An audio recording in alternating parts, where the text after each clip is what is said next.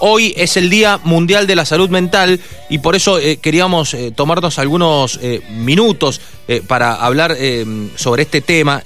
generalmente lo hacemos acá en Es por Acá con distintos eventos, con distintos proyectos que, que, hay en la provincia y en el país también sobre la salud mental y hoy es un día más también para hablar y, y sobre todo para no dejar de hablar de esta problemática. Por eso tenemos en línea a la diputada Agustina Morán, Tina Morán, diputada por el PJ, a quien saludamos. Agustina, ¿cómo te va? Muy buenos días. Hola, ¿qué tal, Pablo? Bien. Buen día. Bueno, mi nombre es Valentina, pero se presta la confusión Tina, porque ah, me dicen Agustina. Yo te, yo te iba a decir, justo te iba a preguntar si alguna vez te habían dicho Agustina, porque dije, creo que nadie te, diría, y no, no te iban a decir. bueno, ¿cómo, cómo andamos? Eh, ustedes están eh, muy metidos eh, en estos temas, incluso creo que han participado ahora de la Cumbre Mundial de la Salud Mental que, que fue hace algunos días. Sí, sí, sí, yo eh, particularmente no, no, no presencié la cumbre, pero sí estuve participando en el Encuentro de Derechos Humanos, en la Comisión de Salud Mental, y, anteriormente estuve en el Encuentro Federal de Salud Mental, que, bueno, nada, obviamente todo un hecho que la cumbre mundial se haga en Argentina, así que, eh, nada, me parece que es positivo para nuestra agenda como país, ¿no? Que, esté la salud mental en un lugar importante. Claro. Eh, Tina, ¿qué, qué, análisis haces en base a, lo que viste en la cumbre? Eh, y sobre todo te lo relaciono en cómo estamos en, la provincia. Eh, ¿Qué le falta? ¿A dónde hay que hacer hincapié? ¿Qué, qué análisis haces?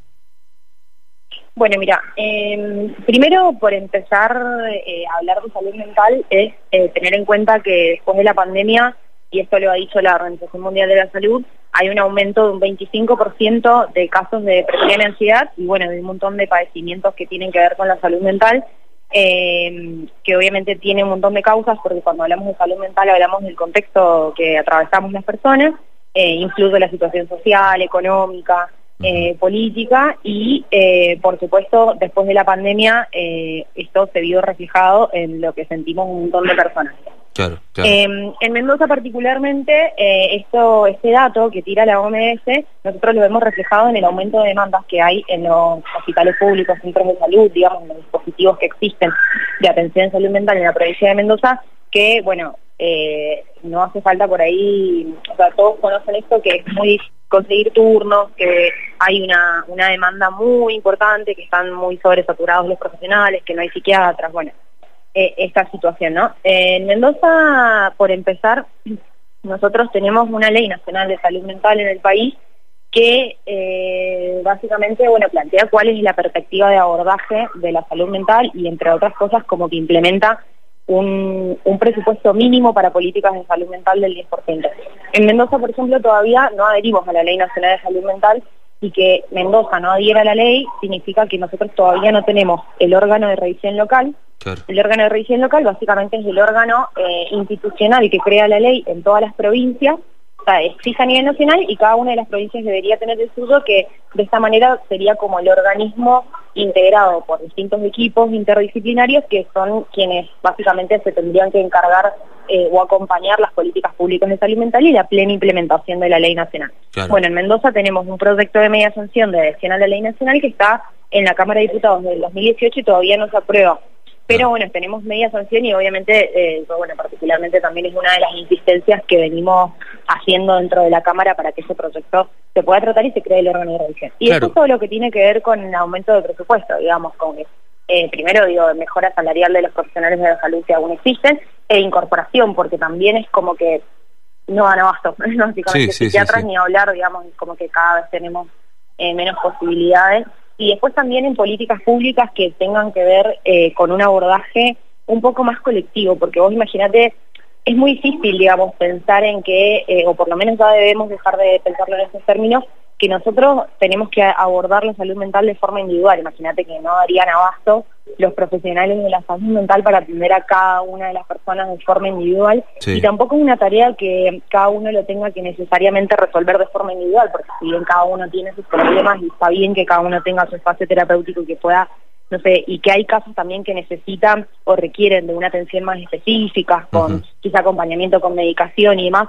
No todas las, las situaciones de salud mental se tienen que abordar de esa manera. Entonces es necesario poder pensar de forma también creativa y conforme a lo que plantea la ley nacional en qué políticas públicas podemos implementar que sean eh, quizá más grupales, más comunitarias. Claro. Eh, eh, se habla mucho de eso, es muy interesante lo que estás diciendo, Tina, porque creo que todos coincidimos en que tiene que haber una política de salud mental que exceda a las ideologías y a los partidos, que sea todo un, un mensaje. Ahora bien, la pregunta es, surge rápidamente, ¿cuáles serían las políticas, no? ¿Cuáles serían las medidas a tomar, a, a dónde apuntar?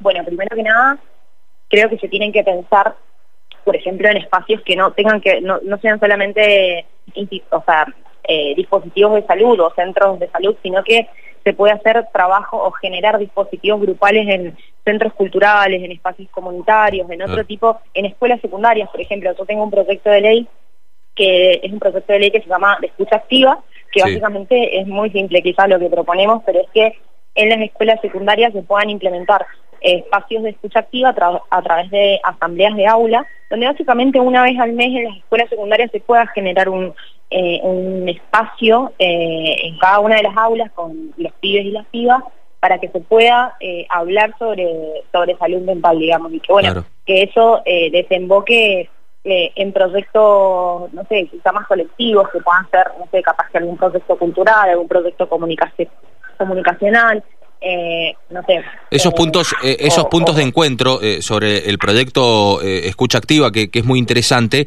em, ¿se darían en escuelas primarias, secundarias, en los dos? Nosotros lo hemos, lo hemos planteado para escuelas secundarias, y CENS y CEPJA.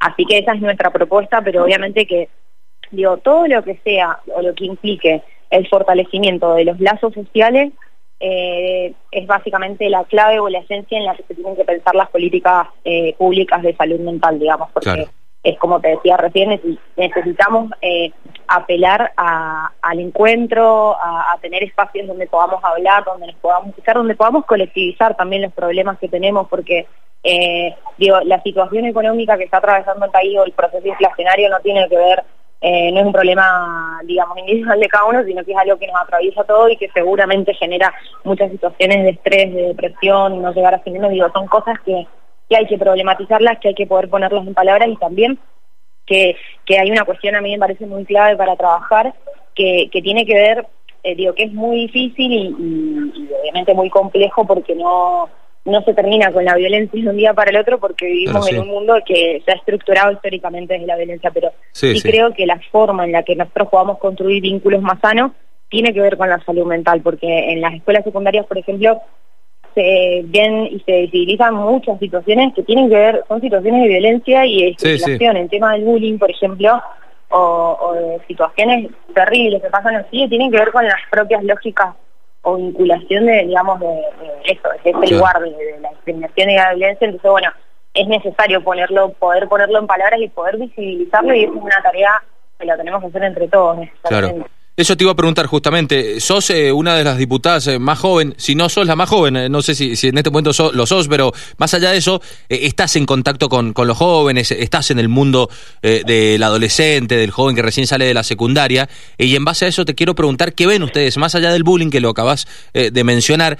¿Qué otras, eh, ¿Qué otras acciones, qué otros momentos está generando problemas de salud mental en los chicos? Quizás eh, la exigencia que hoy te, te demanda la imagen o el ser eh, el famoso cool entre tus compañeros, todo eso te afecta mucho, ¿no? en la adolescencia. Exacto, exacto. Bueno, hay una, un, patrón, digamos, hegemónico que es un mensaje que lo recibimos permanentemente de las publicidades, de las redes sociales, que es esta, esta presión hegemónica y esta lógica del éxito y que el éxito tiene que ver con con, con, cierta, ciertas formas de cierta imagen de tu cuerpo, cierta belleza hegemónica.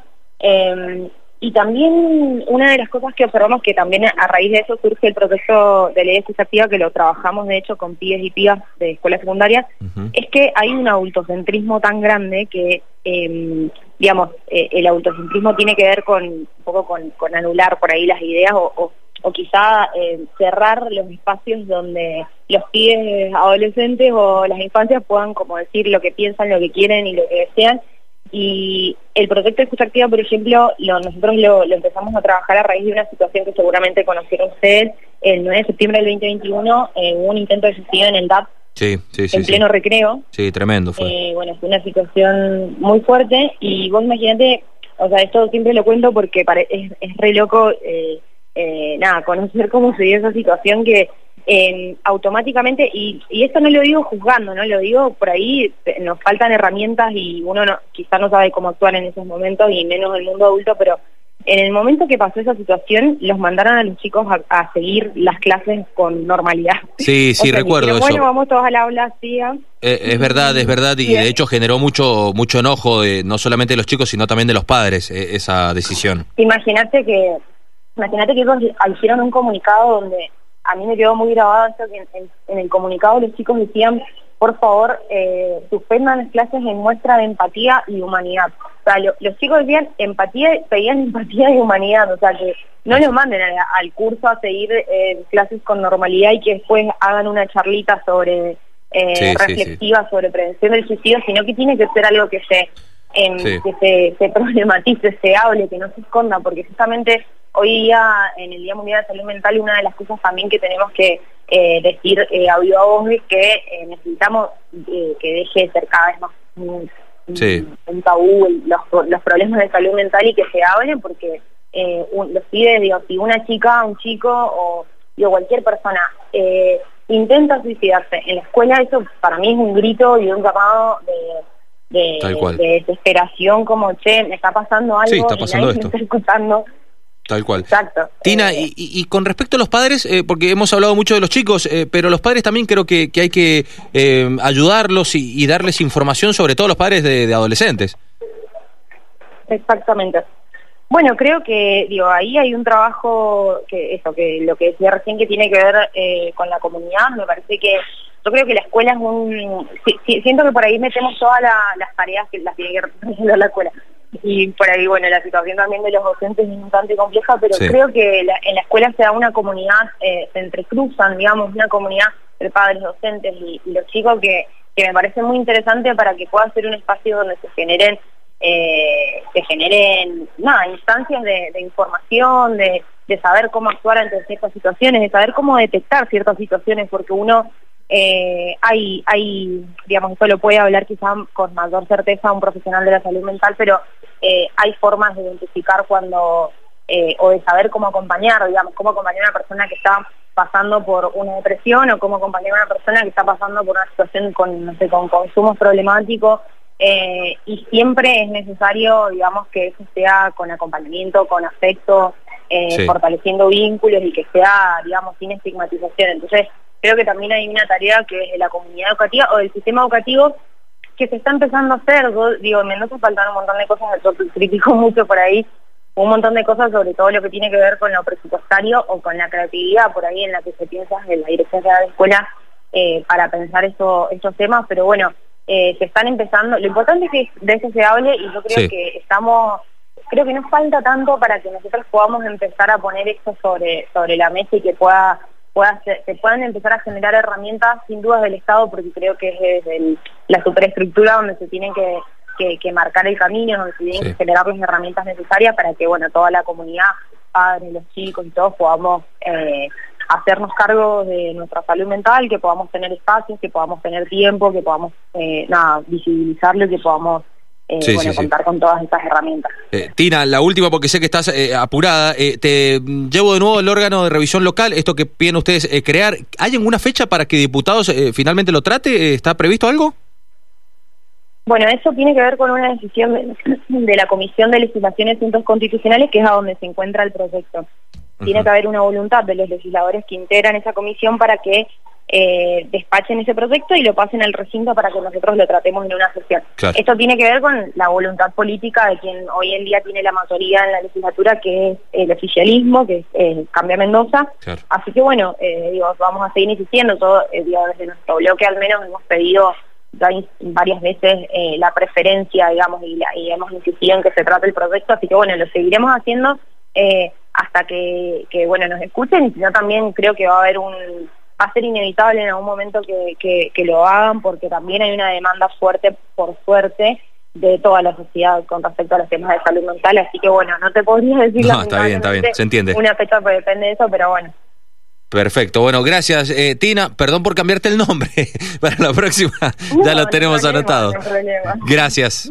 Bueno, Pablo, gracias a vos, que estés muy bien. Saludos. Bueno, escuchábamos a Valentina Tina Morán, eh, diputada provincial por el PJ, eh, hablando y, tratando un poquito eh, algunos temas, algunos proyectos que hay en el contexto del Día Mundial de la Salud Mental que se celebra hoy y que se recuerda hoy. Así que linda charla para, para conocer. y bueno, y quedamos a la espera y nos sumamos, no, obviamente, a este diputado, para, a este pedido de la diputada para que justamente diputados acá en la provincia agilice el tratamiento de algunos proyectos que podrían ayudar a muchos de los damnificados en salud mental.